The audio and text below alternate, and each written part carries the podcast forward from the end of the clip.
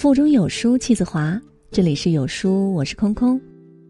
今天这篇文章，来听，一个人是否值得交往，看这四点就够了。苏秦曾写过这样一句话：“不必把太多人请进生命里，若他们走进不了你内心，就只会把你生命搅扰的拥挤不堪。”这句话可能只有越成熟，才越能体会。随着年龄的增长，友谊的保质期越来越短，成本也越来越高。小时候一起逃过课，就算得上是生死之交了；而长大之后，共过事、拼过酒、随过份子钱的人，都可能被遗忘。很多友情只不过让我们徒增了无用的社交，这又何尝不是对生命的消耗呢？朋友不必多，贵在能知心。珍贵的情谊要留给最值得结交的人，而一个人是否值得交往，看接下来这四点就够了。第一点，看他是否爱家。一个对家人都不忠诚的人，不可能会对朋友忠诚。前同事李平趁着妻子在市里给儿子做陪读的时候，与厂里的一位女干部勾搭在了一起。平日里出门吃饭，李平都是带着女干部一起出席。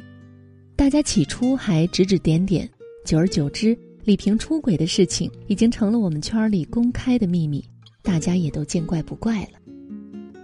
李平创业的时候，准备拉另一位同事阿忠合伙，但是被阿忠拒绝了。当时我们挺为阿忠惋惜的，毕竟李平人脉广、资源多，这样的合作伙伴可遇不可求。阿忠却坚决认为，李平人品有问题。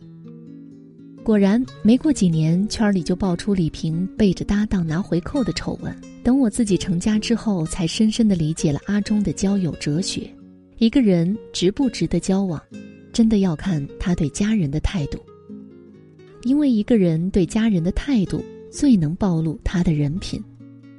对家庭没有敬畏心的人，是极端自私的人。如果一个人把家人摆在微不足道的位置，证明他早就已经对伴侣的付出习以为常，也会认为别人对自己的付出是理所当然的。不懂得感恩，自然对朋友的态度也只有索取，没有回报。你对他好，他觉得是应该的；你对他没有奉献，他便觉得是你对他的亏欠。他们眼里没有朋友的利益，只有自己的利益，所以交上不顾家的朋友，绝对是一场消耗。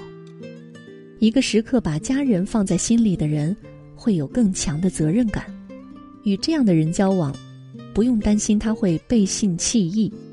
顾家的朋友。更懂得感恩别人的付出，你对他好，他也会对你好。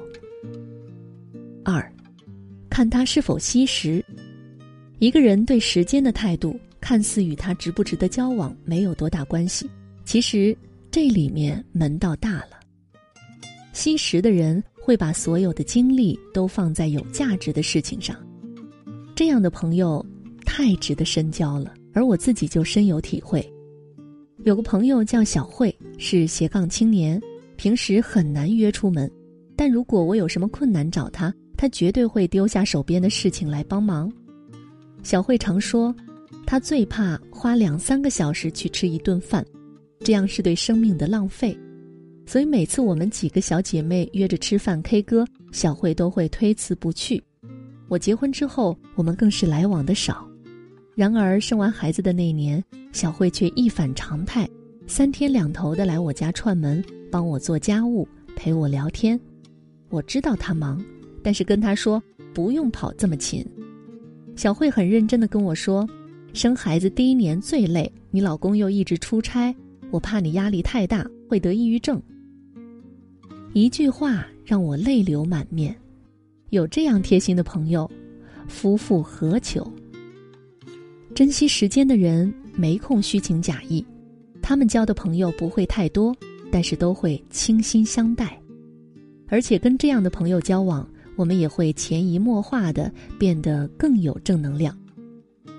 为什么酒肉朋友的感情都只能局限在饭桌上呢？因为交友本身就是他们虚度光阴的方式，他们把时间看得有多廉价，就会把友情看得有多廉价。别指望一个不珍惜时间的人会珍惜友情，他们本身就无法识别生命中有价值的东西。三。看他是否守信。泰戈尔说：“虚伪的真诚比魔鬼更可怕。交到一个虚伪的朋友会是我们的噩梦。判断一个人真诚还是虚伪，守信是一个很重要的标准。我的闺蜜小飞就吃过交友不慎的亏。她考研的时候跟人在学校附近合租，室友热情开朗，嘴巴勤快，就是性子有点大大咧咧的。”说话常常不算话。比如，虽然有合约在先，水电房租每人分摊一半，但室友常常请小飞先垫付，然后就忘了还。有时候约好一起吃饭，快到饭点儿了，室友却打电话说要睡觉，不来了。小飞想着，人无完人，室友除了偶尔失信之外，对自己还是不错的，就一直跟室友走得比较亲近。考试前期，室友找小飞借了三千块钱，说是爸妈出国了，没办法给他打生活费，过一个月就还。考研结束之后，小飞回了一趟老家，再来广东的时候，室友已经搬走了，并顺走了小飞抽屉里的项链和手表。从此以后，室友短信不回，微信电话拉黑，小飞再也联系不上这个曾经的朋友了。不守信的人，其实内心是没有原则的人。他们的友情大多比较廉价，一旦有利益需求，他们会毫不吝啬地牺牲朋友，成为背叛友情的一方。甚至很多时候，他们的友情就是用来为利益服务的。他们看似很容易成为朋友，其实他们对谁都不是朋友。守信的人，内心的秩序井井有条。他们对自我要求严格，对感情意识谨慎。一个守信的人，绝对是一个靠得住的人。四，看他是否会善待弱小。曾经有位前辈教导我说，如果一个人吃饭的时候对服务员的态度不好，这样的人千万不要深交。如果一个人瞧不起比他弱的群体，那么，当他的朋友比他稍逊一筹的时候，就会被他们抛弃。有一次，我随好友阿元赴一个饭局，桌上的几个男人对阿元是毕恭毕敬，但对服务员的态度特别傲慢，甚至还有人出言调戏女服务员。当时我就觉得这群人不值得交往。后来，阿元的境遇也确实验证了我的推测：那群人平时拍阿元马屁拍得殷勤。不过是因为他们想让阿元多行点生意上的方便，让他们多赚点钱罢了。有一年，阿元受了公司高层内斗的牵连，手里的职权被撤销了，在新岗位上急需做出成绩的阿元想请求这帮朋友的帮助，结果他们一个一个的找借口推脱。原来他们的肝胆相照的情谊已经移情到了阿元旧岗位的接班人身上。那些在比自己弱小的人面前嚣张跋扈的人，内心都有一种需要引起别人重视的自卑情结。他们对待友情的态度，更像是踮着脚去够自己想要的东西。你比他强的时候，他会巴结你；你比他弱的时候，他会鄙视你。他们只会努力让自己成为世界的中心，势利且薄情。善待弱小的人，内心是柔软的，他们对待朋友会更加真诚。你有理由相信，一个给乞丐钱的时候能蹲下身子的人，必然不会在朋友遭遇困难的时候落井下石，交友看人品，高质量的友谊都是优秀品质的相互吸引，君子先择而后交，小人先交而后择，好的朋友都是浪里淘沙之后的真金。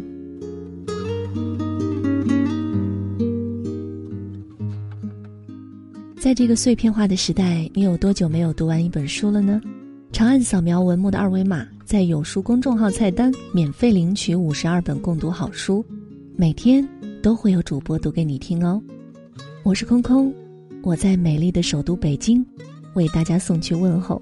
喜欢文章，走之前给一个再看，或者把喜欢的文章分享到你的朋友圈吧。